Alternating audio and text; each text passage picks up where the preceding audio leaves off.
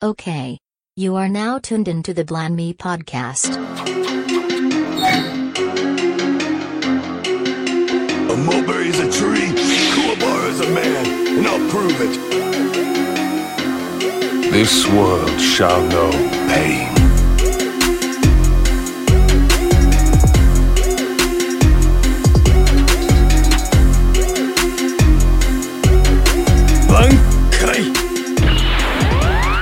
Welcome to the Blind May podcast. So this is episode 66 of the Blaname podcast. I am your usual host, uh, Unbothered Mike, and um, I'm here with the lovely Nezuko the Stallion, Hey y'all. and we are joined by a very special guest this week, Mr. Tony Weaver Jr. How you doing, sir? I am doing well. Really happy to be. We are happy to have you as well, sir. So, um, Yeah. For the people that don't know um, who you are, can you tell the audience here who is Tony Weaver Jr.? Uh, well, my name's Tony Weaver Jr., uh, implying, of course, I'm the son of Tony Weaver Sr.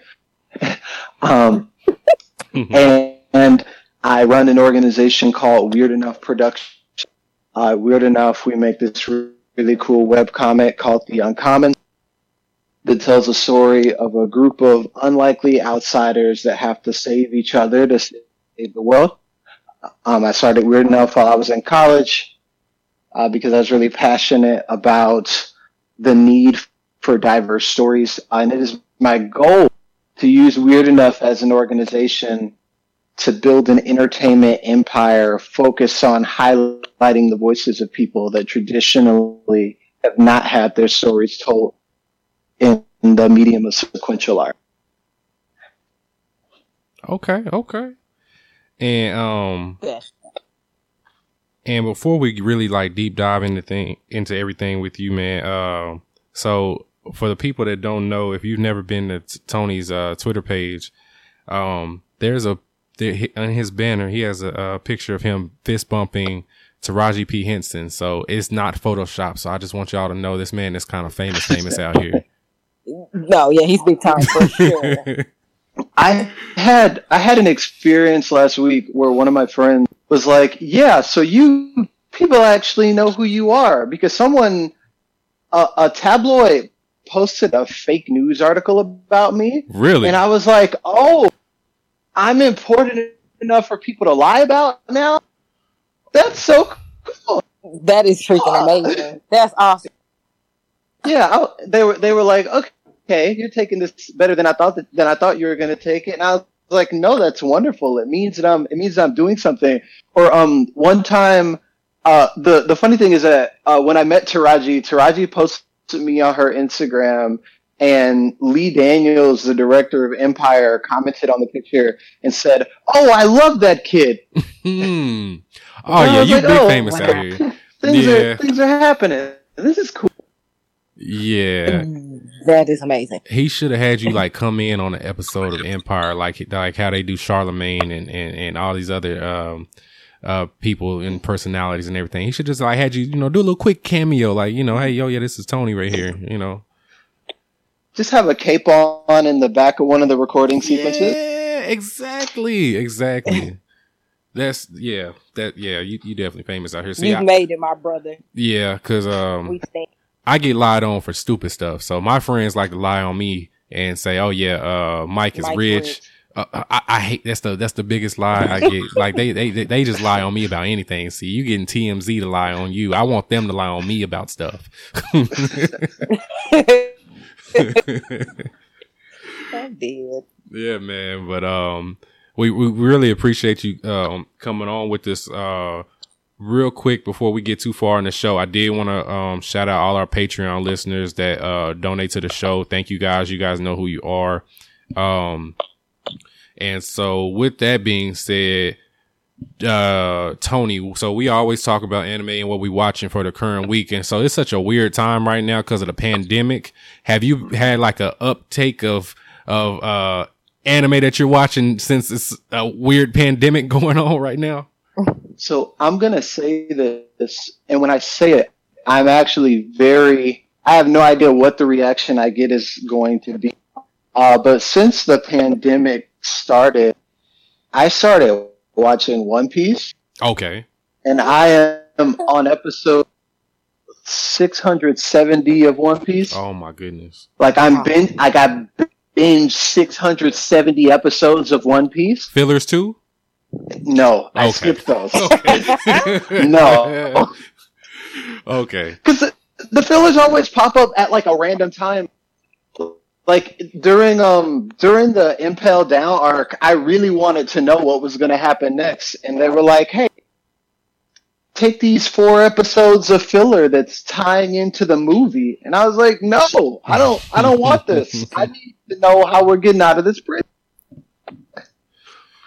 You're better than So- me because I started One Piece last year and I got to episode 52 and I tapped out, but I am about to pick it back up pretty soon here.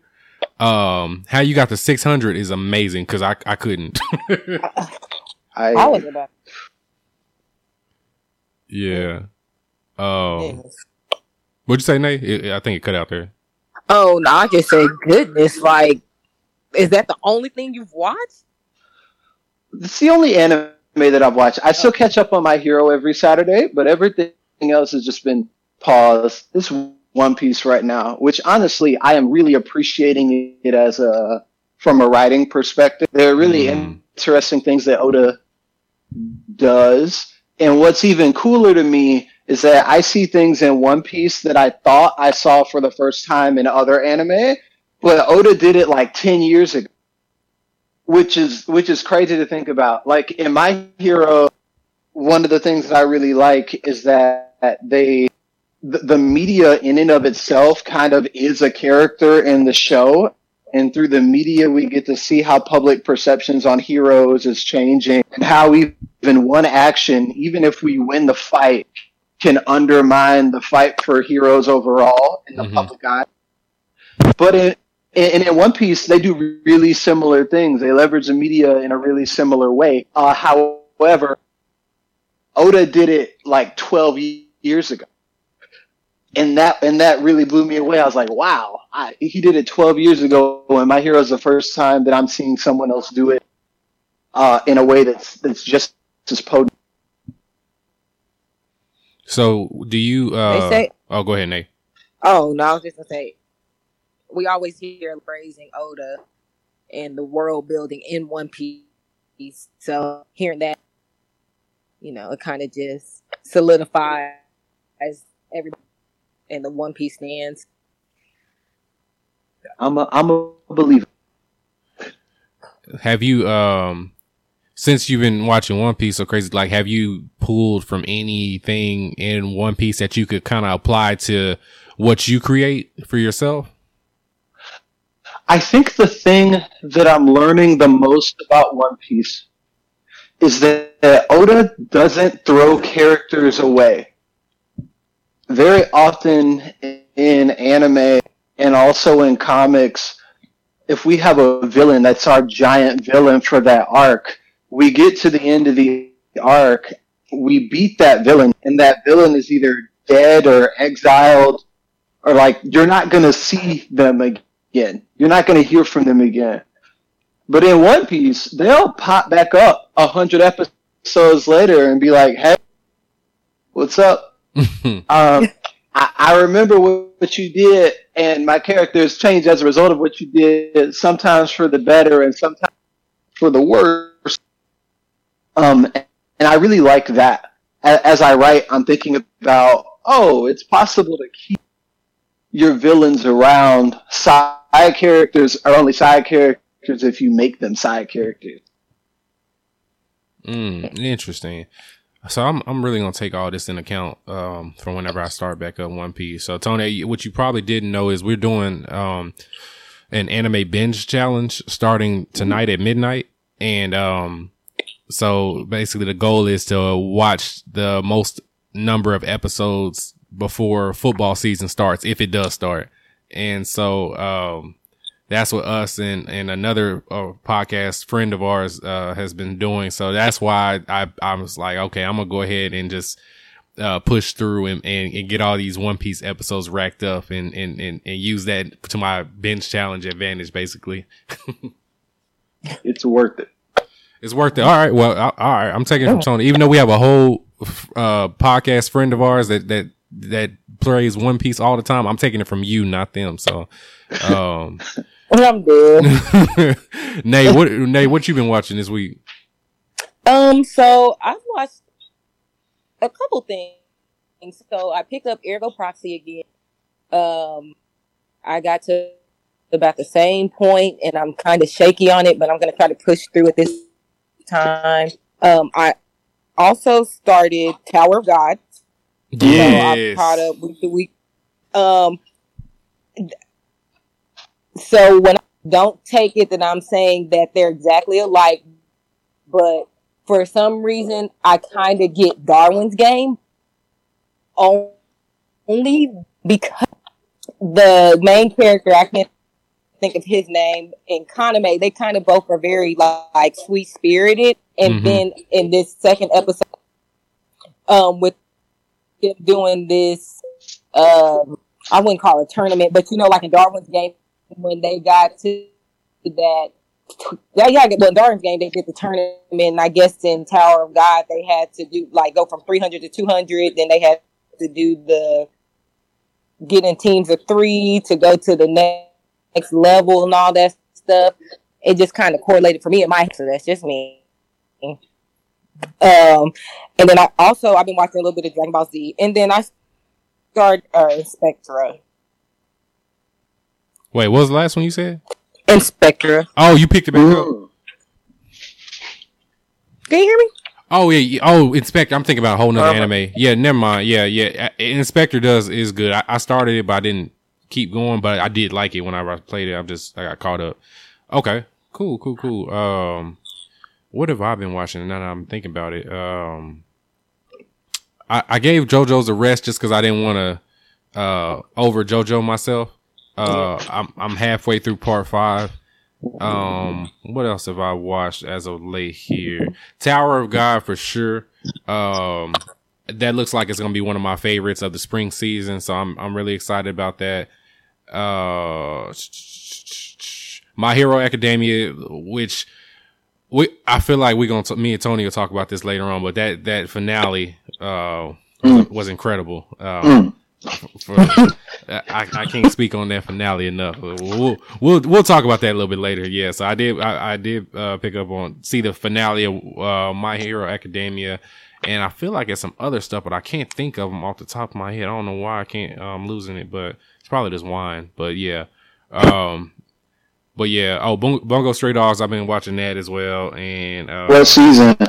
so I'm still in the first season. I'm at the very end of the Okay. first season, and um, I think I'm like on episode 11 of the 12 episodes in the first season. So I'm trying to. I'm probably gonna like finish all of that with this bench challenge and like knock it out in two days. So, um, Okay. yeah. So I, I really enjoy Bungo Stray Dogs. I think everybody should pick that up. Um, It it reminds me of um, Blood Blockade Battlefront. mm, I haven't seen that one. I've heard of it, Let but me I add haven't that to seen my it either. list. Blood Blockade Battlefront is really beautiful. It's really well animated.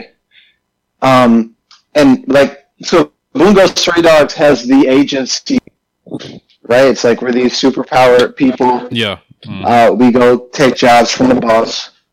Um, in Blood Blockade Battlefront, uh, they have a supernatural organization called Libra, and Libra's entire job is, is hey man, things go left sometimes.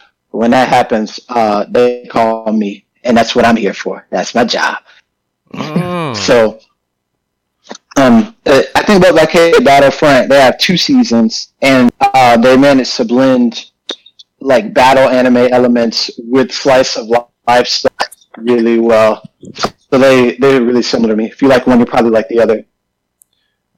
I'm looking. Yeah, I got to add it added to my Annie list, and I'm definitely gonna watch this one as well. It looks definitely interesting.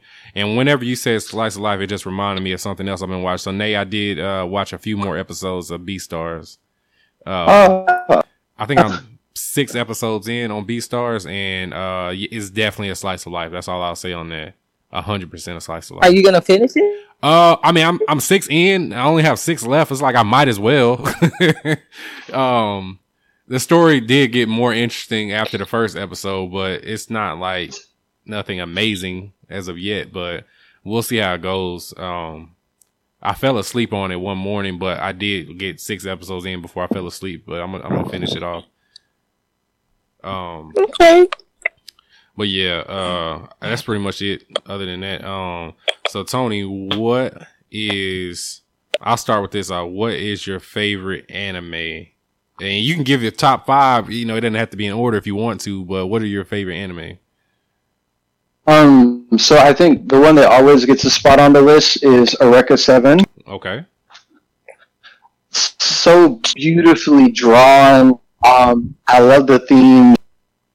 The dialogue can be a little, uh, what's the word, indulgent sometimes. Mhm. Like the characters really love to hear themselves talk, but I love that. I'm really into that. Um, uh, it was the first anime that I owned on DVD. Like, got the whole thing. Oh, okay. So that one's uh, so that one's special to me. Um, I have a newfound love for Kuroko no Basket. I've been hearing a lot of good things like- about it. It's so good, and I'm I'm like, wow, why did I why did I not watch this? I finished the show and went and bought figures for everyone in the main cast like immediately. Um, it it was it, it it hit me that hard. I was like, I I like this show a lot. Um, other than that, I think Naruto, obviously. Though, to be honest, I feel like if I was watching One Piece at the same time that I was watching Naruto, I wouldn't say that. But Naruto has the uh, Naruto has the nostalgia, so it, it wins. It gets a spot. Mm, okay. Um, and the last one that I'll say is um, Princess Jellyfish. Mm. Princess Jellyfish is so good. It makes me smile. Princess Jellyfish. Let me look that one Okay. up. Me? There's jelly. Sounds like It's a um, it's a slice of life Oh, I see it. about this awkward girl uh, that lives in a really crowded part of Tokyo um, in this house that's all women and they're all awkward in their own ways, but they're like adults in their late 20s, early 30s. And over the course of the 12 episode show, it's just them trying to not be awkward and failing. It's great. Okay. I'm about to put that on my list. Yeah, I got it pulled up on here. It looks like it was made in 2010, 11 episodes, slice of life, romance, and comedy. Okay. Yeah. Yep. I think the the thing that I like about Princess Jellyfish, um, the the main character in the opening in the opening uh, scene in the first episode, she has a monologue uh, where she says that she used to go to aquariums and look at jellyfish with her mom, and her mom said that when she grew up, she'd like bloom into this jellyfish princess. And then you cut to her in her late twenties, and she's like, "Man, I didn't bloom into anything. I can't even look people in the eye when I talk to them." Um, and I, I like how realistic it is about the fact that sometimes people don't glow up. Like who you are is who you are, and that is a glow up. You just have to accept. Right. And I I really like those sorts of themes of figuring out how to belong in a way that doesn't involve changing who you are. okay. That's dope. Nate, you want to I gotta really try this slice of life thing. Yeah, uh, it's yeah. I don't, I I I can't speak on slice of life because that's not my my genre. But uh, but I will say this uh, to to Tony's credit, Tony does have in his bio uh, lover of shonen. So um, I'm sure he's he's uh anticipating a lot of the big shonens that are dropping this year. Are you a, a Attack on Titan fan at all? I'm an Attack on Titan fan, and I'm glad it's the last season. You are. I- Yeah, I'm tired. I'm like, like, tell me what happens, man. For- It is stressful. it's stressful, yeah. I was a freshman in college in 2016 when season one of Attack on Titan dropped. Now we're like almost five years later, and I'm like, please, please, end the story. Tell me what happens. I'm tired, man. I'm tired. Because it takes y'all like six months to animate a Levi sequence. And I get it. It's Yeah. beautiful. But I, I just want to know what happened. The, the shonen that I'm excited for this year that a lot of people don't consider shonen is Doctor Stone. Yes. The And second season of Doctor Stone. Ooh, That war is going to be crazy. Did they confirm it for this year? yeah. Okay, good. Okay, yeah, I'm, I've been ready. Yeah, Stone Wars. Let's get it. Yep. Oh, Doctor gonna be Stone definitely sleeper hit last year. I not not enough people are talking about that show.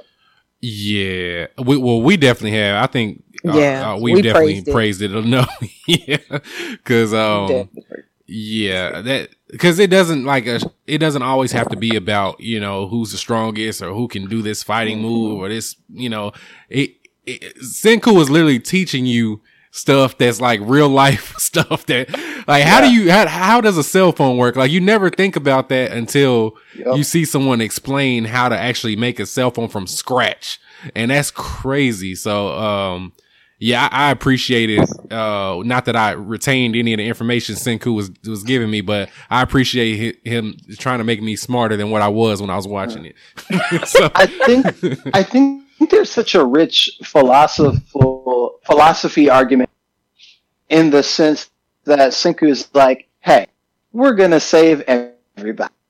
yeah, And Tsukasa's like, we we have an unprecedented opportunity to get rid of the people that got us into this mess in the first place. Why would you bring back everybody? And to be honest, I don't know which of the two of them I agree with. Like, I think Senku's going to wake somebody else up that he regrets waking up, and that might change the way that he feels about it. But j- just their two opposing viewpoints is really compelling to me. And then Senku's father, I, oof, that oh that man, that love, man, Yeah. that's a father's love. Ooh. it hit that that hit different. Uh, that whole flashback, it really hit. Yeah, Yeah, That was amazing. I think we had a. I think we had a conversation about Doctor Stone on this podcast where um I think I kind of like side more with with Tsukasa although I'm on Senku's side because I I want to see him win but like if it happened in real life and I think I said this on the podcast like and, and I see a stone statue of R Kelly I'm I'm tipping his shit over Not like yeah I'm like he, he- he's not gonna be able he's not getting revived it's not happening so You did say that. So so yeah, it's like, eh, yeah, I, I kind of like some of y'all like don't really need to come back. it's in in Indie Uncommons. We're tackling similar themes uh, with the villain that hasn't really made himself known yet. Uh, but Tsukasa's philosophy, in a lot of ways, represents this whole bronze survival of the fittest type thing. And I think a really compelling question to see play out on the page is in 2020, is there a place for that? Like, is there a place for survival of the fittest in 2020? It isn't cooperation and allowing ourselves to look past our animal instincts what makes us human and allows us to progress in the first place. Does leaning into those animal instincts detract from the thing that makes us the superior species? I don't know. yeah, Yeah. it's just oh man, that that that story for um Doctor Stone, it, it it's literally like probably one of the highest points like of me watching anime last year. Um, just because like I I, I found one show outside of a, a few number of shows that Nate especially put me on that I could enjoy without it having to be about the you know superficial power ups and, and fighting and strength in the show of strength. Like it really makes you think about life itself, and that that's something that I can appreciate like from an anime like that. That because I'm typically like the the um Yusuke Urameshi, let's just square up and, and fight type guy, but like I can definitely find appreciation in stuff that makes you think too.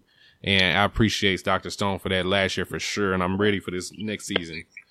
I Um, pulled up for Dr. Stone every week. I'm. I'm with you. Yes. yes. I'm trying to think what what did it come on? Oh yeah, it was on it was on Crunchyroll. Yeah, yeah, I was I was uh, on Crunchyroll every week, uh, ready for it. Uh, but yeah, all right. So, uh, Nate, did you, Nate, was there anything that you want to ask? No, Okay. I'm just waiting for Doctor Stone to start again. Because yeah, I didn't want Team uh Tsukasa like that. I'm low key Team Tsukasa. I wanted Senku win, but as you were saying, philosophy to me that was the discussion we had. Um, I was saying that that I, I kind of didn't disagree. Um, it's no wrong viewpoint, but I definitely didn't disagree with what he at all. Got you. So yeah, Tony, we asked you about um your favorite anime. So this is the next question. So, uh, what are your favorite comic book heroes? So this is gonna sound weird, Mm. especially because I write comics, but I don't like most comics. Really? Really? Yeah, I don't. That, as, as a matter of fact, part of what encourages me to write is because I feel like the medium is being wasted by people that have market share right now. Mm. I'm like, some somebody needs to do something better with this. I don't know what y'all are doing. Um, the best comics that I've seen have been comics from places that aren't traditionally highlighted. Um, so, for example, uh, there's a writer named Mariko Tamaki um, and an illustrator uh, named Rosemary who wrote a who they put the book together uh, called Laura Dean keeps breaking up with me. Um, it's a graphic novel, and I love it. It is some of the most moving. Uh, it's one of the most moving stories that I've ever read um, in the comic medium. Uh, there's a comic by a woman named Hannah Templer called Cosmo Knight. Uh, and Cosmo Knights, I think there may be like 200 pages in right now. And I love Cosmo Knights. Um, the, the world building and the character development is top notch. Um, there's a comic uh, that's out right now called Die. Uh, the, uh, one of the people working on it was also on the creative team for The Wicked and the Divine. And I really like Die. I think those are like the top three things that I'm reading right now. But I think that as a creator, something that I'm very vocal about is the fact that I like the comic graphic novel medium. hmm I'm not married to the, the industry at all. Ah, I don't I don't have any level of um, nostalgia or like I have reverence in the in the fact that I respect the work that people do, right? And I know that it takes a lot of work, and I'm not trying to throw anybody under the bus, but, but I don't get starry eyed when I think about the comics industry. For me, it's it's more about the the individual stories that are being told and how individual creators have found ways to sustain them. Because outside of that, I feel like comics in general is just retcon, retcon, universe giant event that, that incorporates a bunch of characters, um, shiny covers, so you buy more than one copy of the same book, and none of that really does anything for me. Okay.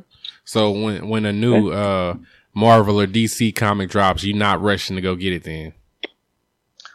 I think the la um Eve Ewing is doing a run on Champions right now that I like. I like her take on Champion. Um, I was also a really big fan of uh, when when G uh, Wilson did uh, Miss Marvel. Okay. I think her take on Miss Marvel and establishing Miss Marvel as a new character, those first couple of arcs that she did with Kamala, I really, really liked. Um, in DC stuff, I liked Super Sons until they got canceled. Just because I'm a Damian Wayne fan, Yes, Damian Wayne.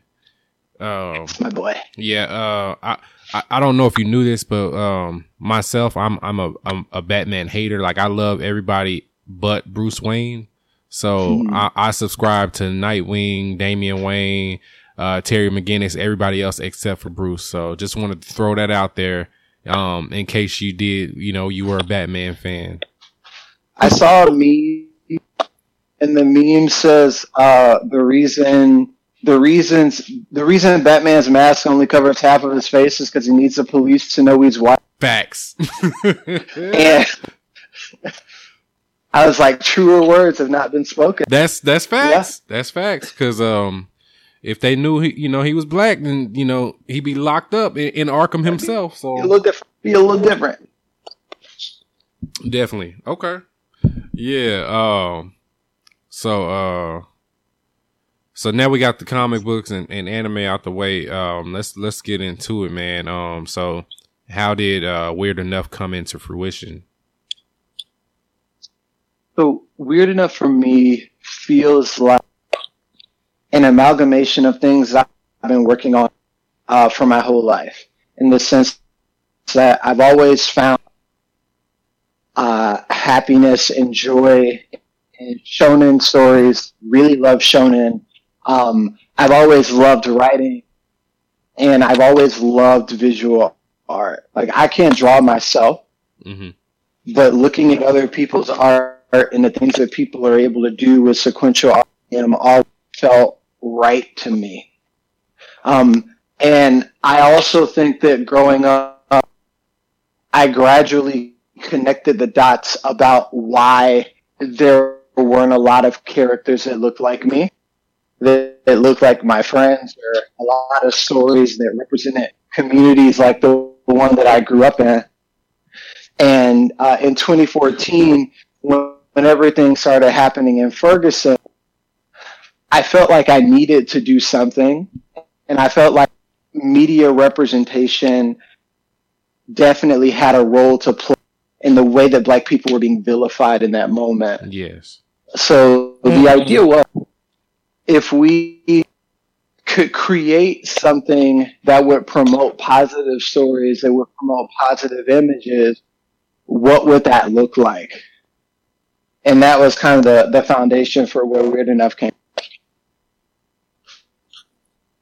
Okay. okay. That's awesome. That's definitely what you were talking about on your TED talk. Because I definitely watched your TED talk, and you were talking about the media re- representation of Black people. So I, I feel it. Yeah, it the the research on it is pretty in depth and shows that the the media that we consume, the images that get put out there, have a tangible effect on the way that we see ourselves and the way that other people see us. And my thought process was, well, I don't think that's going away anytime. Um, but if that's the way that the system's set up, there must be some way that we can leverage it for empowerment and that we can leverage it uh, to bring some sort of positivity to help people aspire. And weird enough, it's kind of as an organization experimented with a bunch of different ways to do that. In the current iteration in which we're working uh, with comics and also doing partnerships with schools, seems to be the one that gets me the impact that I really want. Okay. Okay.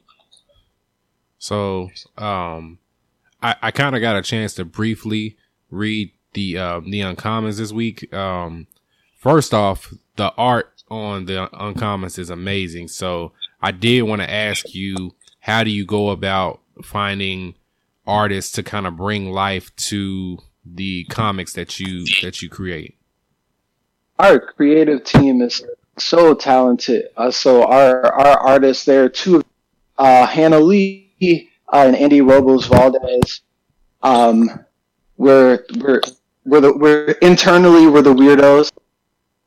Um, and uh, I love getting the chance to to work with them every day. It's an amazing experience. Um, when I get stories in my head I think about exactly how I want it to look, and I don't want any corners to be cut. Is my is my thought process, um, and I don't say this with any particular artist or title in mind.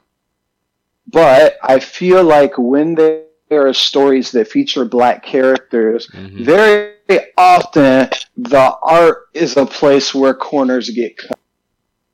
Very, very often, more often than not, the art isn't uh, as resonant as it could be. It's not as bright as it could be. It's not as imaginative be. So from the beginning, I had a very clear vision on what I wanted the comic to look like. Um, and I think that the way to do that um, is to properly compensate artists. So um, our creative team, the, the artists that work with us, they work they work full time. So I, I hire them full time with a salary job to draw comics, and that's all they do. So it gives them the flexibility to really put their all into the. Um, when we did our open call for for our artists, I got 300 applications in a week, and I went through every single portfolio.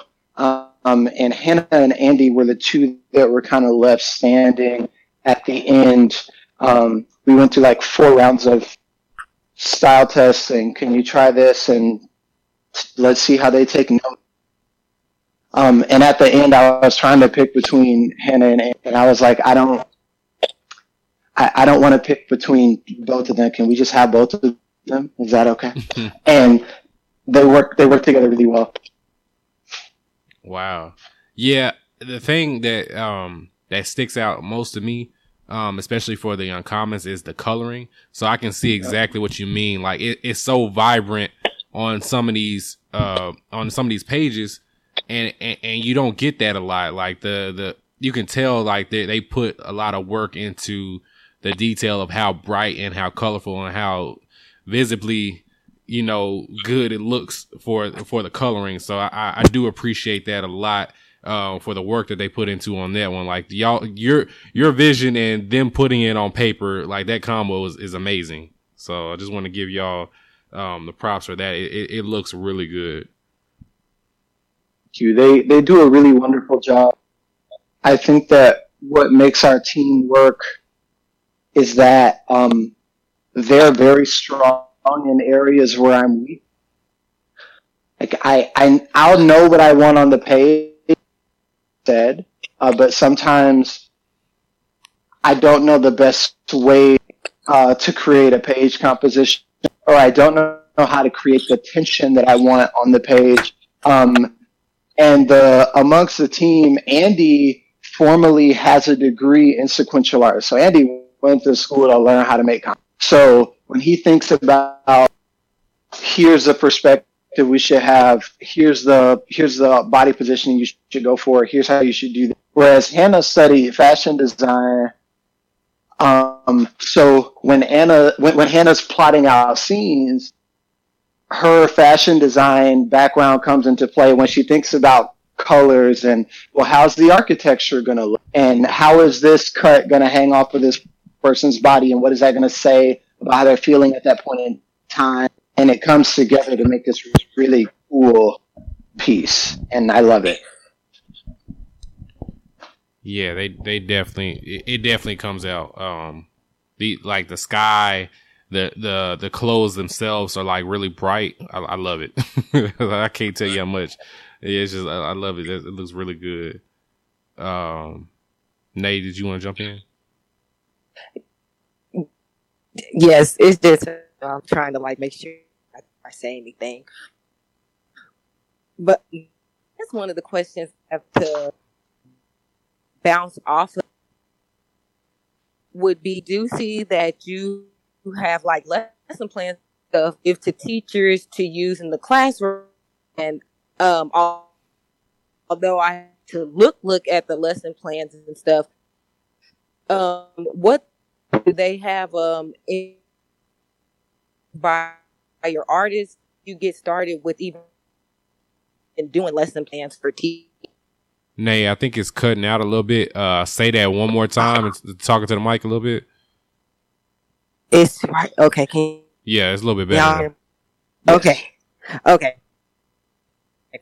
So I saw that you you do lesson plans for teachers. Wondering how did that come about, and with the does it have this that you have on a help with I, I guess what subjects do they cover? I thought had implemented something like that. So how did that about? Definitely. Uh, so there are two things that are really important to know. Uh, so number one, my mom's an educator. So uh, when I was born, my mom was a math teacher, um, and she gradually rose from a math teacher to an assistant principal, principal, uh, and now she's a regional superintendent uh, in charge of a little bitty school in Atlanta, Georgia. Uh, so I grew up in schools to the extent that like every day when school's over, I get picked up and dropped off at another school and go hang out in the principal's office. I was, I was in schools a bunch. Um, but as a result, I grew up learning the terminology, the kind of lingo and how the inside. Um, but in addition to that, I feel like in some ways I was failed by the education system in the sense that it really took my mental health for a ride, like truly. Um, all these high achievers, gifted magnet program, gutted my mental health, gutted my self esteem, uh, uh, to the point uh, that uh, when I was in middle school, I actually attempted to end my own life because I didn't feel like I had anything of value to offer. However, um, during that time, anime really spoke out to me. It was like so, which is a part of why I like Shonen so much because you get these underdog characters that don't believe in themselves and don't believe that they can accomplish the goals that they set for themselves. Uh, but through determination, and grit, and a group of friends that really support them, they're able to achieve what they want to achieve. And since that was so helpful for me, my thought process was, well, what if our comics could have the same impact for kids? Like, if you think back to Chunin exams, Rock Lee versus Gaara, Mm-hmm. Rock Lee is really getting his butt whooped. He jumps up on that statue and takes off his weights. Mm-hmm. That's a moment, right? Like you don't you don't forget that. That's one of the most iconic moments in anime for me. Now, what if we were able to take that moment and attach it to a lesson plan about persevering and trying something different when things don't go how you plan the first time? Mm. I think it'll work. I, I think that I think that is something that kids would pay attention to, and I think that is something uh, that they would understand. Or what if we were to, what if we were to go to My Hero Academia season two, uh, when Iida is fighting Stain Mm. and he's trying to fight him by himself, and then Deku comes dashing around the corner just in the nick of time, and we take that and attach it to a lesson plan about how it's okay to ask for help, and you shouldn't have you shouldn't try to fight every battle by yourself because if you have good friends, that's what they're there to do to support you in times when you need. Uh, my thought process was, what if we took partnered it with lesson plans like that that were rooted in social emotional wellness and took advantage of the fact that it was a comic to boost literacy among students. And I thought that it'd be really impactful. And I think it's a really important part of our work. Okay. Most deadly, and that's definitely good for kids. Um, I have a few teacher friends, and I was de- going to kind of the whole thing to them. I guess once quarantine is over, but um, those type of lessons, especially like these, those um, don't they teach especially here about life or which I don't even think they really did that for us in school either to know that that option is awesome. Yeah, teachers in the education community are something that's important to me. And as an organization, I think what differentiates us is that when we say representation matters, we make it matter. Like there are a lot of people that say representation matters, and there's this idea that people have that, hey, even though white supremacy is a thing and systemic racism is a thing, if I make this one 22 page comic that features a black character and a black kid happens to see it, suddenly none of that stuff matters. And I don't think that's how that, I don't think that's how that works. I think that's ego talking. Um, representation matters, but it matters when we attach it to systems and outcomes that allow us to measurably impact the communities that we're trying to represent. Um, in the United States, two thirds of students can't read on grade, and uh, suicide rates among young people are the highest that they've been in the last 20 years. So for us, making representation matter means taking our work and being uh, purposeful about attaching it to initiatives and to that combat youth illiteracy and that help students develop healthy social. So let me ask you this, Tony. So with what you're doing in representation, have you had the chance to see your work like actually touch, you know, somebody maybe younger than you that's read your work um up, you know, in person yet or have you have you have you got a chance to like witness it happen?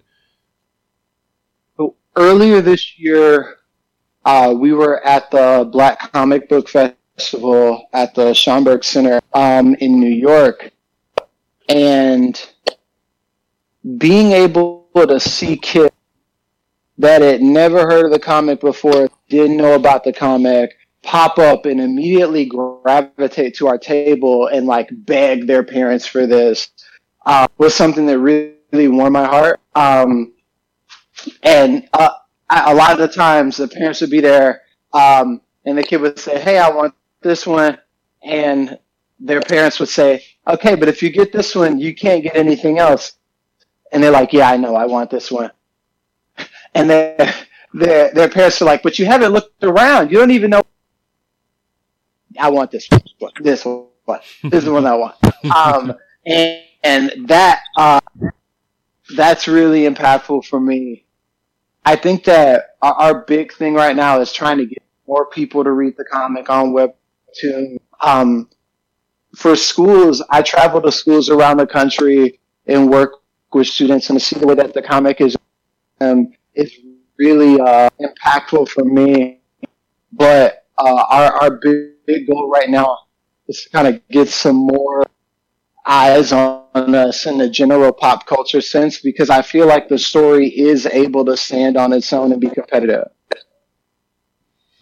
So I'm glad you mentioned you know you go into schools and everything. So um, if you for the everybody that's listening, Tony uh typically wears a cape in all his pictures. So do you do you bring the cape with you to the schools and, and, when you speak to everybody? Yeah.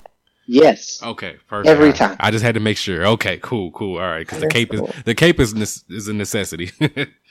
yeah. Okay. Cool. Cool. Cool. All right. Um. So, uh, Nate, Nate, did you want to jump in? Are you good? I was about to jump in. Go ahead. the, the cape. When I watched your, can you hear me? If you can. Um, When I was watching your on, and I wasn't, but how did you even get? Like, did you get that stage? How did the thing work? Uh, uh, did they reach to you? Like, how did that? And could you just for the record? Did you catch it, Tony? Um, yeah. So I I think that the the short version of that is that people are people are always paying attention and that your name is being said in rooms that you don't know that is being said. Um, I was at a completely unrelated event talking to people, networking with people, sharing things about my work. Um, and one of the people that I talked to happened to be one organizer uh, who set up an interview between me uh, and the other people on the organizing team, and they were they were all in uh, from the beginning. And, uh, had had the coronavirus not uh, not shut down a bunch of things, I would have been going to Vancouver uh, in about two days uh, to give a new talk at the at the uh, larger TED conference in Canada. I'll keep you up to date on how that goes now that we're now that things. Oh man. Okay. That, that is so awesome. This virus has messed up everything. Hmm. Agreed. Say that again.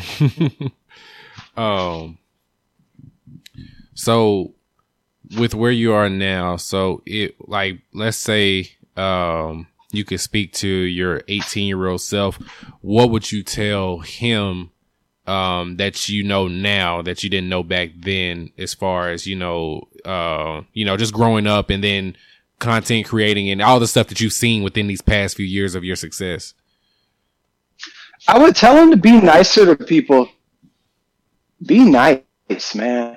Um, when I was in high school, uh, I think I had a huge chip on my shoulder because I felt like I was working really hard and people weren't really noticing it and the people weren't really paying attention. Um, when I got to college, I had really, really high hopes and ideas for what I wanted to accomplish. And sometimes it frustrate me when I would work really hard for something and it'd be such an uphill battle to get people to actually pay attention to it.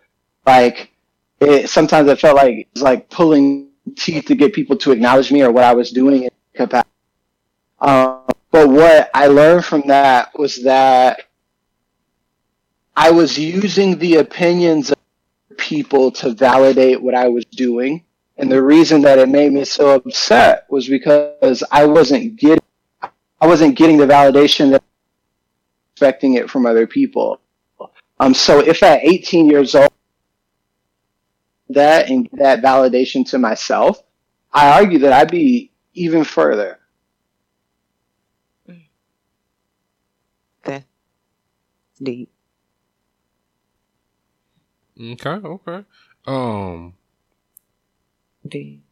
i'm done with Nate. I know it's. I'm sorry. It's like it's. You're talking about be- being. I mean, I. I feel this is that. Really, like reaching for the stars and almost there because I believe it was it 2018 Forbes named somebody to look for 30 or under 30, 30 under 30. yes Like how yeah. did it feel to you know, on a like a, especially listening to and it, you know, saying to be even further, you know, thirty It was already. I, I love this story just because it legitimately came out of the blue. Um, applications were open. You can apply or people can nominate you. Um, and if there's anything that I've learned during my, it's that nothing is organic as it seems. Like I see people get news stories and my thought process is like, man, they must have been doing so well that someone reached out to them to do a news story but nine times out of ten, it's just that they have a communications agency that they're paying like a dollar a month retainer, um, and they are pumping out press releases in every angle that they have um, to get the news coverage on this person. um, so I would see people on the Forbes 30 under 30 and be like, wow, uh, who saw them? Who recognized them? But then I found out that with, with nominations, you can nominate yourself or someone else can nominate you. And I was like, I'm going to try it. I'm going to nominate myself. We'll see how it goes. I literally didn't hear from them for a month. Didn't hear a thing. And then I got a text from one of my friends one morning. Hey, congratulations! And at the time, I was in DC, um, and it recently gotten a rejection for a program that I had applied for to get some fun. And um, I, this person texted me congratulations, and I'm like, "Are you trying to be fun? Uh, what are you?" I, and she's like, "The the Forbes 30 under 30." Stop lying! Don't don't do that to me. I'm not in a place for those games right now. And she sent me the link, and I was like, "Oh, what?" Yeah. Oh, and, and, and speaking of um, under thirty, I did want to tell you happy birthday, happy belated birthday. Nay, his birthday was last Thank week. Just you. just uh, by the way, see. Happy birthday! How old?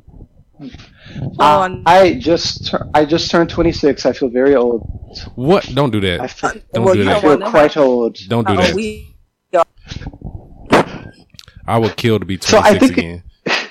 It's um, I, I think it's something that happens, um, especially where I am in my trajectory right now, is that I am addressing the fact that we're gonna find out really quick whether people liked what I was doing because they like what I was doing or because they like the fact that I was young while I was doing. Does that make sense? Mm. Yeah, it does Yeah. like sense. there's a there's very often uh, a media push to uh, uplift these like sh- shiny new initiatives from young people. Young people are the future, blah blah blah. But once they need actual support to like actually do things at a larger scale, those same institutions are very hesitant uh, to offer the same level of support. So um, I haven't experienced that thus far, but I think that I did reflect on it as a transition for uh, my my work has to stand on its own. right. Yeah, well, I, I think at, at this point for you, um, and this is me speaking from a little bit older standpoint. Um, excuse me, mm, that's not Corona, just so that's a regular cough. Um, but I think for you, like you, you at this point now, like you, you're starting. This is where, like at 26, you're becoming, you're you're walking into the OG zone. So now, because you have the uncommons, you have your platform, you can kind of uh, you're established now to a certain point, and now you can kind of start like molding the next crop of people that that couldn't do what you what you could do, but you could put them on as far as helping them find their way in a certain sense. So you know you're you're young enough to where you're still like at, at the beginning of it, but you're old enough to where like okay, I got some game I can put people on now, and that's kind of where I look at it at that point. So me and Nay are are are uh, are 29 and um and we feel old, but you know, we're only, like I say, three years older than you, but it, it, it you're, like I said, it, it, it's different. You'll see that for yourself. You're still young, bro. Yeah, but you, but you you're coming are. to a point. Yeah. I'm definitely I'm definitely going to take it. Um, I'm really passionate about the uncommon, and I think that right now my thought process is getting people to get hype about it, which is a little is a little difficult. I blame anime fans. That's my controversial Mm. opinion. Anime fans get Mm. Get to it, please. Let's let's let's let's So, like- anime fans. you'll I see people get more excited about black characters than they do black creators, if that makes sense. Oh, So- So, yeah. for example, last week on My Hero, hero black woman, and she popped up for the first time in the anime, yes, and I I saw more cosplayers popping up out of the woodwork with cosplays of her that were ready made and ready to go. And I'm like, you know, there are comics that are made by actual black women, right? Like, Mm. if black women are what you want to support, how come it takes a Japanese dude making a black woman Mm. for you to be hype about? And like, I, I say that, where I say that removing myself from the conversation. Like, I'm a black man who has a, a black woman as the main character and leader of his comic team, Mhm. but it ain't even about me. I know black women that are in the trenches writing and that have been creating representation for years. And the same anime fans that are like, man, we need more rotation, we need more black characters, they post the same six pictures every Black History Month, Mm. just act blind when when black creators are making things. And that's something that frustrates me sometimes. I like that. I like I like you Like- talking your shit. That and that's so that is so true. No, now you know who he's talking about, right? The the character he's talking about. No, I don't know the character he's talking He's about. talking about that rabbit girl But- that I showed you from from My Hero Academia. Uh, the one that they were kind of like, Okay. Yeah. Oh, yeah, When he think about when Pokemon uh, um, introduced and like literally like it was like everybody was cosplaying Vanessa.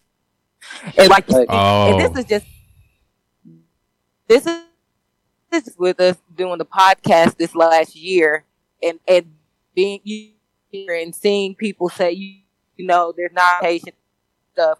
We've ran across a lot of content creators.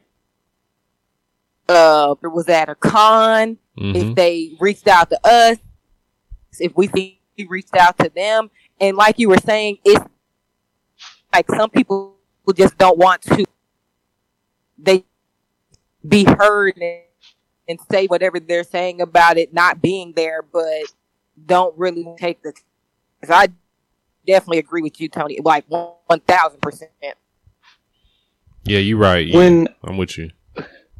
when Nessa when Nessa dropped, I was like, "Oh, that's great! This like this looks like a wonderful character." But the anime community and the video game community as if Nintendo was like Jesus, as if they like delivered them from wow, we've never had a black female character before ever, and now we have this one. Thank you, Nintendo. Thank you. And I'm chilling over here at the time we were presenting at the American Library Association, and I was hanging out uh, with Ngozi Ukazu, um, who's a graphic novelist, raised over eight hundred thousand dollars on Kickstarter for her comic series Check Please, literally the highest grossing comic Kickstarter in the history of the platform. I'm hanging at the American Library Association with Ngozi. And I'm chilling over here like, wow, they say ain't no black female character. That's crazy. Mm. I don't. Where are they looking? I guess they were too busy posting Canary for like the fiftieth time.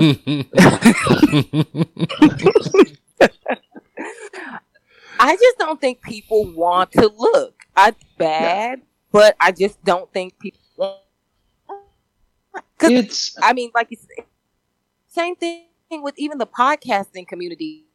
Like when we started the um the po- podcast, I think Mike knew one of their pod uh, of black content creators yeah, friends with, yeah. and this last year, black anime podcasters out there, and I, I'm like, okay, I didn't know that they were there. Now that we're kind of in the same realm, okay, in the but I something that somebody shout out to her, and you know, she kind of commending us on what we had, you know, reach into the masses and just being black content creators. And um, there's a lot of us out here, way more than we know to realize. And I just don't know where the disconnect is. hmm yeah. I the the bottom line is that anime as an industry thrives on manga.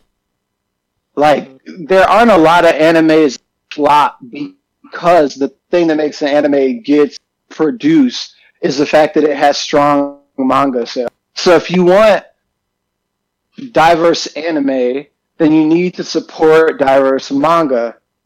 But in the West, there aren't a lot of people making manga. So your next equivalent are comics. If you want black characters in animation, you need to be supporting black characters in print mediums. It's that simple. And completely removing weird from the equation, like by all means, read the uncommons. I I personally think that the uncommons can give any running shonen a run for its money. Like I think you can put season one of the Uncommons against season one of My Hero Academia, and we come out on Mm, like we beat X Men.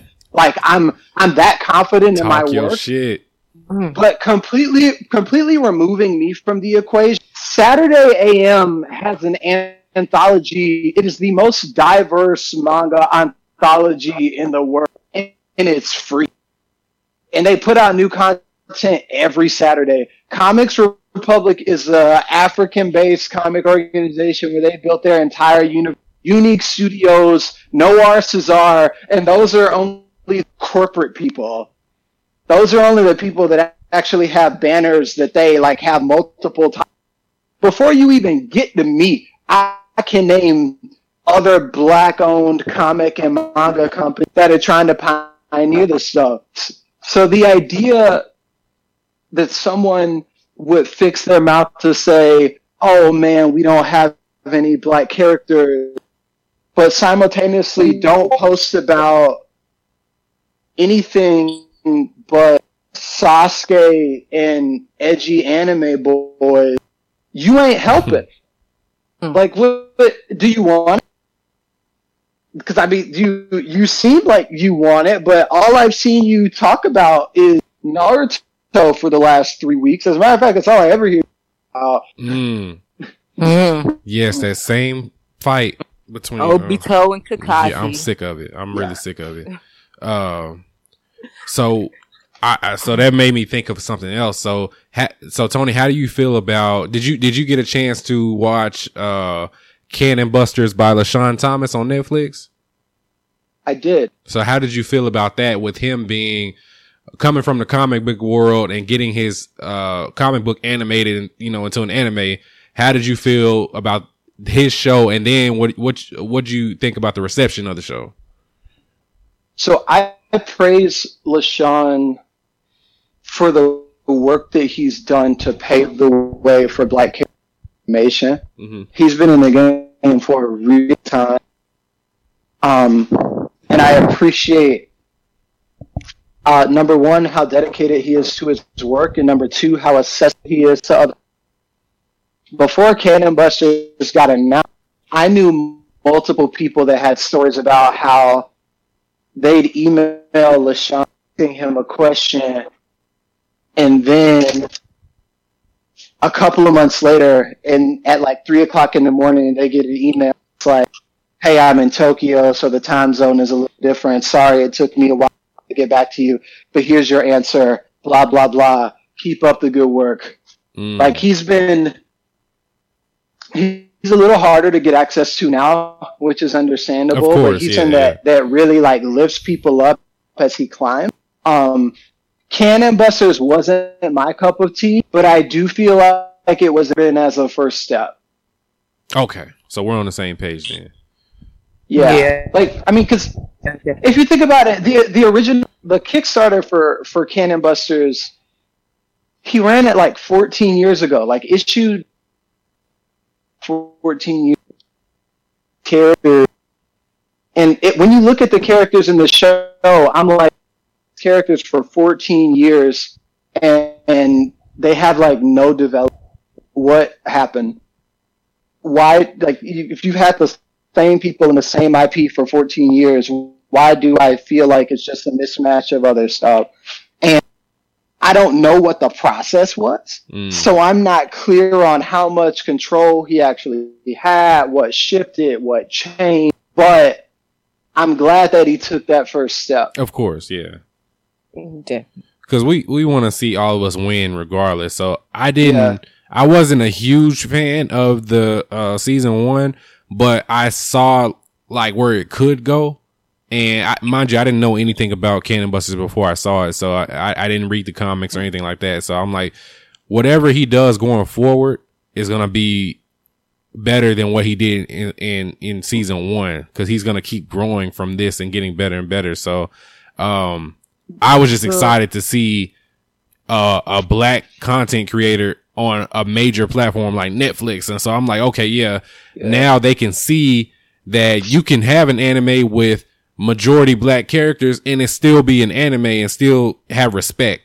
So the the yeah. thing about Cannon Busters that it that it brought up to me was how even when we're trying to find our place in new media, there is a pressure to remake or redo what everybody, but with black people. hmm And like I think that was the thing about Cannon community. It didn't feel like it had an identity. It felt like, hey, you remember Trigun and Samurai Champloo? You watch Mm. Dragon Ball Z too, right? Well, here's all of that watered down a little bit, and I I was like, oh, Mm. what we were doing.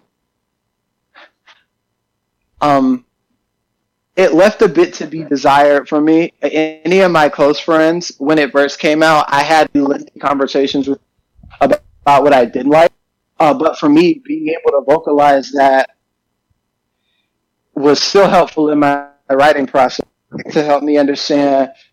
Okay, if this is what makes you think a character isn't, make sure you don't make any of those mistakes. Mm. Mm. That's literally that's literally what I said. Um, we we did a whole Cannon Busters episode um a few months ago, and that's literally the same thing I said. Um, you just you just sound better than I do. So. yeah. Uh, Yeah. So so with so with that being said, so do you plan on having the uncommons eventually animated, or you just want to stick to the the comic book uh, lane? If I have my way, there will be an uncommon animated series in development by the end of. Okay. If I have my way. Okay. Um, we have a significant body of content. Uh, we've we've mapped the story out. We know where. I think it's something that's compelling on the page, and I also think that it's something that'd be great animated. Um, I hope to find a home for. That's the goal, just because I feel like the global reach that Netflix has will be really helpful for establishing a new IP um, around the world. It's definitely happening. Okay. Yeah, we well we need that. Um yeah, Yeah. We, we definitely need that uh for sure, for sure. So uh yeah, I, I definitely want to see all of us win. Um all of us black people win for sure. So um Nate, did you have anything else that you want to ask? my last thing I would ask slash uh, want you to express to listeners uh, of the podcast and everything. Um, what would you tell other writers where you um and if they're, you know maybe discouraged by things that are going on right now, or I guess they have writer's block or you know what avenue to take to scene or just even getting started? What would Um, so what I would say is plan for the long term and don't try to do things by yourself. I feel like sometimes writers get really, really massive egos and there's a belief that in order to be a great writer, you got to do everything by yourself and you got to create everything by. If you're doing a traditional prose novel, then maybe, perhaps. I mean, even when people work on prose novels, they they have uh, that they help them trim things down and, and make things punch the way that they need. Um, but the biggest mistake that I see a lot of writers make when some of the most uh, successful and amazing pieces of pieces of art and narratives that I've seen are ones that are made by group. Like Rebecca Sugar didn't write every. Um, This Is Us is a live action show that I really love. Writers room on This Is Us uh, established some really amazing people that come in from different walks of life. And I think most writers limit their possibilities because they try to do everything by themselves. You can't. That's not. That's not how this is going to work. Especially for people that write and illustrate. Keep keep in mind the fact that for Weird Enough, I write the comic, I manage a team of twelve people, I run sales for our education program, and in the last four years, I've raised a little bit over a million to support our company and our work. Mm. Do you really think I could do all of that and draw everything at the same time? Mm. There's no way. there's no way. Not at all. That there's there's no way that's happening. So I I meet people that are like, I want to be the next Marvel, and I'm starting the next Marvel while I'm also drawing everything and writing everything and handling marketing for everything. And I'm like, that that sounds like you're gonna burn out real quick. It sounds like that that burnout is, is gonna hit you hard. Um, you need a team. Everybody does, and I think that's the thing that people don't have that they should focus on getting it. That's deep. I ain't mad at that at all. Um, damn, we gotta expand our team. We only got a two person team.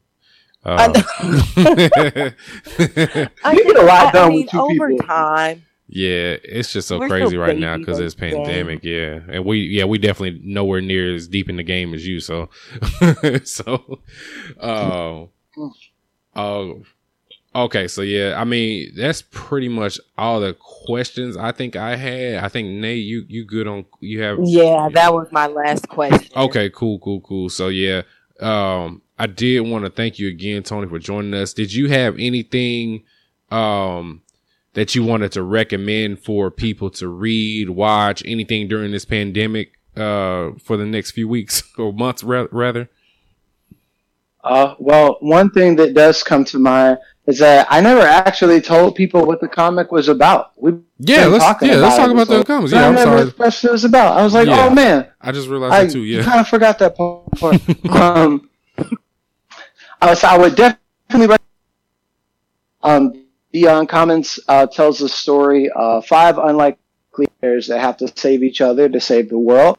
Um, our main character Iris has to let her see energies, details, and outcomes. Uh, but one day her eyes show a vision of the end of the world. She has no idea what she, she has no idea where, but she knows that if she does anything, uh, we're in. So uh, the comic follows her on uh, of gathering it together to combat this evil that even they don't quite understand.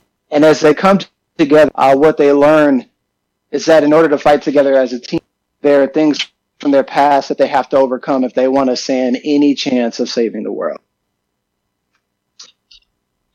Okay. Uh, so lots of fantasy elements, lots of anime influence, lots of cool flashy fights and bright, um, but really meaningful moments and well characters. Definitely recommend the Uncommon.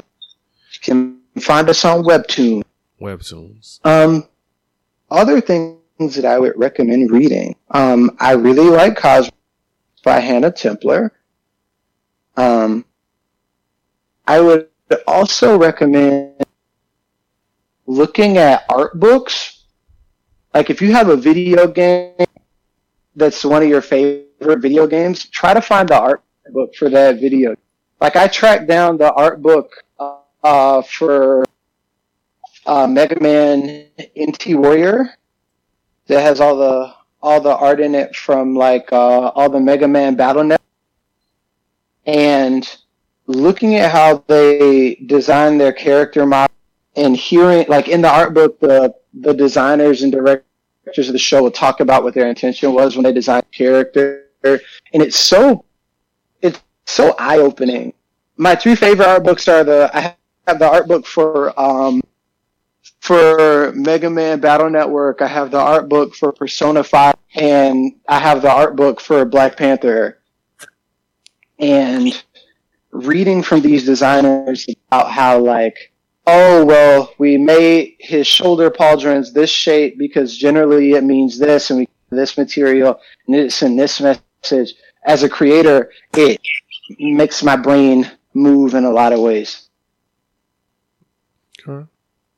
I did. Um, I did want to ask you something. I, I I completely forgot to ask you earlier. Um, for for the uncommons, the main character. Um, I, I can't remember the the female main character. Did she was she inspired? Was she inspired by someone um that you know personally, or did you like completely create her? You know, from your mind. So Iris is inspired by black women that I. Um, a joke that I tell is that at any point in my life where I've needed to level up or grow or enter a new, it's always because a black woman has appeared, tapped me on my shoulder, and been like, "Hey, this we're going over here. Come on." Or I'm going to make this recommendation for you. Be ready for the email. Like black women have supported me so much, and that's my mom, uh, my teachers, my college mentors. Our first funder gave me eighty thousand dollars right out of school um, to, to start this off. Um, I know all these black women that support me, and Iris is really based uh, on them in the context that she is someone that is intensely joyful, that values her joy, uh, but also recognizes the world for and knows that there are a lot of things that that joy away. Um, Iris knows how to bounce back and forth between uh, being really playful and happy-go-lucky, uh, but also recognizing the seriousness of the situation. Um, and lastly, um, the thing about Iris that I like is if she's going somewhere, she'll bring you with her. But if you decide you're not going to go, stop her from going. Like when she when she decides that something needs to be done, she'll invite you to help. But if you decide you don't want to help, she'll be like, "All right, cool, I'll do it by myself." And I'm not entirely sure how I'm going to do it by myself, but I know it needs to get done, so I'm going to do it. Okay. I just I had to ask you that because um, like I said, I, I kind of briefly got a chance to read, and I I already I, she. You know how black women are just this is you, you every black woman that you meet is almost like your family because they all have a certain thing about them. So yeah, I, I definitely get those same vibes from her. So I, I forgot about I forgot to ask you that earlier. Um, It's- yes, shout out to for, Iris. for her, it's important to distinguish that she's she's brave, but she's human. mm-hmm. Like she feels things, she experiences. It's not the fact that she's so brave that she's not afraid of anything. It's the fact that she still continues to move forward even when she's afraid. Mm. So when when you were creating her, um, did you? I guess let me ask you this: who who was more, I guess, difficult to create, the influencer or Iris, as far as like the main characters go? Like, did you have an? Was it easier because you could relate from a male perspective for the influencer? To him versus you know creating Iris, who's a black woman, which you of course you have experience with black women from family and your mom and every and friends and everything. Like, wh- which one was more di- more difficult to put on paper, basically? influencer was more difficult for me because with Iris, um, with, so the character, the person, um, her screen handle is GDB. She's really talented. Um, and from the beginning, working with Geneva woman on her has made the whole process a lot easier because we were able to bounce back and forth. Ideas for influencer, it was more difficult because he's a flawed character, hmm and it's hard to pin the nuance between uh, he's a character with flaws, but you should still like like yes, he has flaws, and yes, there. But I promise that in his heart of hearts, he's a he's a good person, and he is trying his best. And figuring out how to how to navigate that um, was hard for me as a writer. Okay. Well, yeah, that's that's all. Um, that's all I had. I really wanted to know about that between the two main characters. So yeah, I'm gonna I'm gonna get with you soon in the next few weeks, and, and, and I'm gonna be asking you questions because I'm gonna be reading more. Uh, since I have a lot more free time as of as of late. So everybody is listening. Definitely um check out the Uncommons. It is on Webtoons right now, and if I remember correct, are are y'all dropping like periodically for uh? Like every couple. yeah. We update every Monday, Wednesday. Okay, every So- Monday, so- every Monday, so- Wednesday, Friday. Okay. Yep. So three times a week, we got new content popping. Hey. Okay. Okay. Yeah, you really, you definitely got a team to be dropping uh three days a week. Um, you got to, you got yeah, to. for sure, for sure. Okay. All right. So yeah, the the um the link to the uncommons will be in the description of this podcast, so you can get to it pretty easily. Um, so if you need, if you want to go read that and uh binge the uncommons, there is plenty of issues on there right now for you to jump into uh pretty quickly. Um, Bro, hmm? are we gonna possibly maybe not this challenge, but eventually add manga and comic books to the annual binge? I mean, we can. I'm gonna lose that one, but we definitely can. I mean, same, but we or it definitely could be can. its own category. So anime is one, and then the manga comics are there. You know what? What would be a good idea? So, so we do the binge challenge. Um, from on one part of the year. Maybe. yeah, so we we do the binge challenge for anime from the end of basketball season, which that's already over with now, to to the beginning of football season. We can technically do uh a reading challenge. So, because we as people definitely need to read more as well. Myself for sure.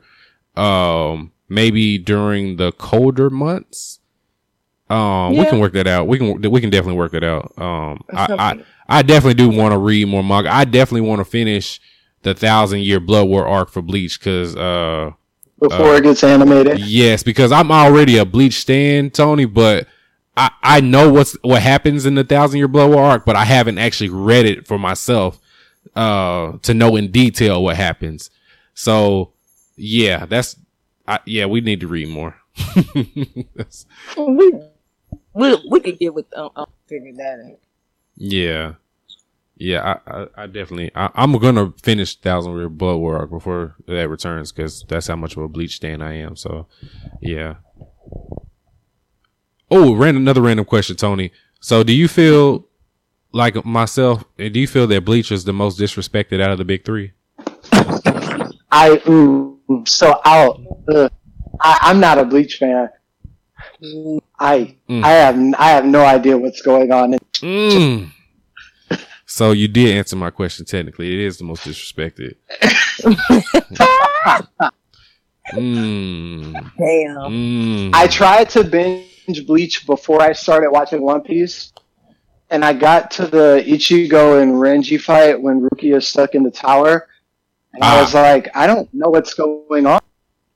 I'm gonna I'm gonna go. Mm. Oh, you can get the wake up.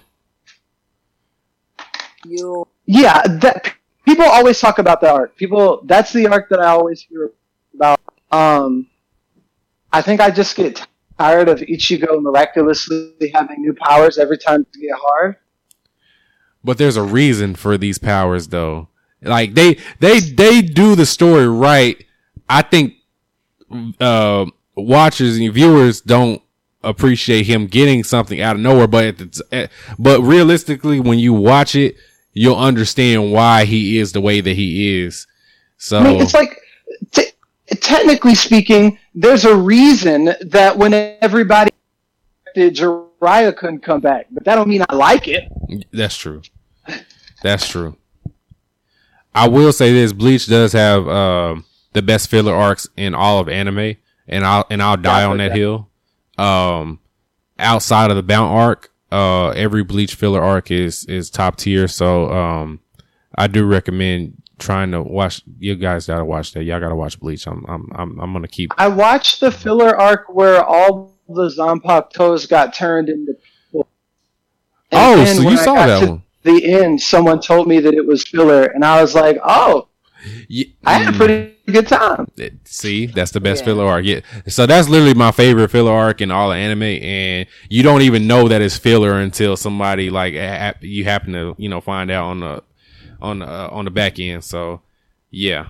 Um. But you, Tony, you gotta give it a chance, man.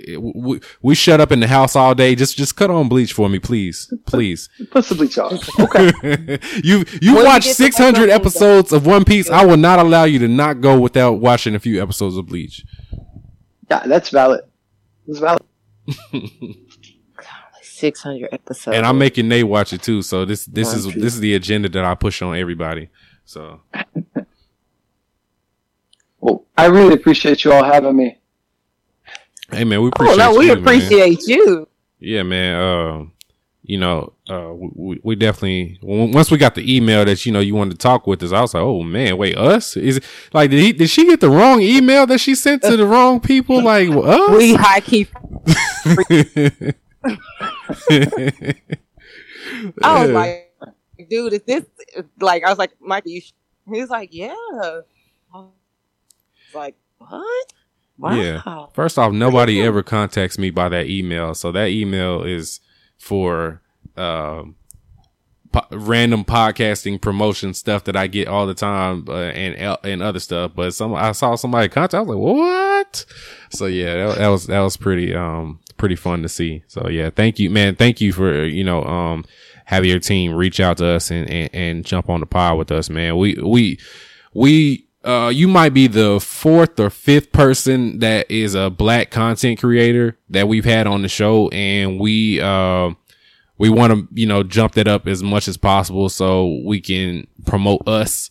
So all these other content creators that don't deserve it stop getting the shine and the ones that do that look like us get it. So you know we we, we trying to keep that keep that going and keep supporting us. So um once uh once uh the uncommons gets gets its eventual animator you know we're gonna do a whole deep dive on the episode and we're gonna make sure you come back on and and uh and, and so we can talk about it so Please, I'm gonna I'm gonna make it good. I'm like, it has to be good because if not, I got to go back on the podcast. Oh shit, and we can't have that. yeah yeah yeah because you know if if it's not good you know i'm a, we gonna tell you it's not good but we're gonna be Yep. respectful but we're gonna be like hey bro like that that wasn't it help. like we need you to come harder next time Get you. yeah so we uh, got to get you down here with us too next. Yeah, when, whenever um whenever this Rona isn't isn't running our lives, um and and you just happen to be free, definitely come to Dallas, and you know, or come with us like one of these cons that are out here. We definitely wanted to go to DreamCon this year, and that just got canceled recently. got so canceled, man. yeah, bro, that that hurt hard because that was the one we was looking forward to the most this year. So um.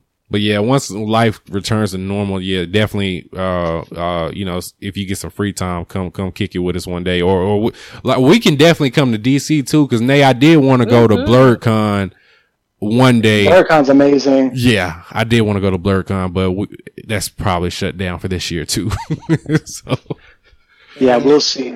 yeah, so yeah, we definitely want to kick it with you in person and meet you in person and everything, man. We we we, we can't explain how much we appreciate you coming on the show, man. Uh hey, tell everybody your socials and everything so they can find you and um like I said, the uncommons link will be in the description, but tell everybody where they can find you.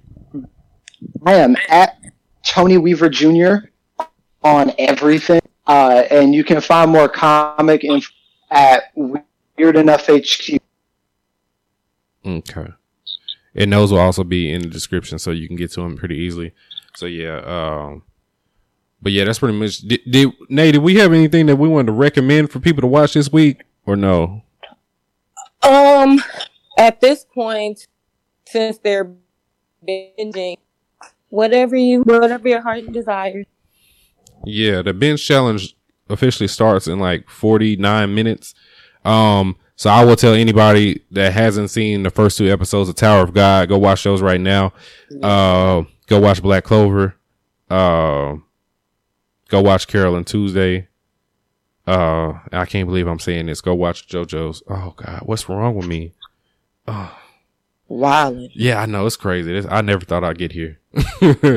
Yeah, you definitely yeah. You- can always take. I I've struck. I don't. know, Part one kind of just messed me up, so I'm I'm trying. Part two. I I'm told you, to man. Just but I haven't just skip part one. It's not worth it. Scott, part one is awful, but part two, part two is my second favorite one, and you'll see why if you if you get to part two. Um, the main JoJo of part two is like, he's probably my favorite JoJo. So yeah, Joseph. part four is the best one though. I'm gonna try. I'm gonna try. All right. Well, um, on that note, we're gonna get up out of here. Uh, thanks again, Tony. Um, Yes, thank can- you, Tony. We can appreciate you as well. Um, when you get a chance, tell Taraji I love her. Um, I still. I still watch, I still watch Empire. So yeah, I, I, I still love her. Um, yeah. And other than that, man, we'll, we'll get out of here. Um, everybody that's listening, be safe, practice social distancing, wash your hands, wash your ass. That's all I ask. Um, All that. and re- wash your hands, wash your ass, and read the uncommons. That's that's that's the three things that you need to do this week. Exactly. All right, cool. All right, well, on that note, man, y'all have a good week, and we will speak to you all next time. Peace. Sayonara. Skr, skr. See ya.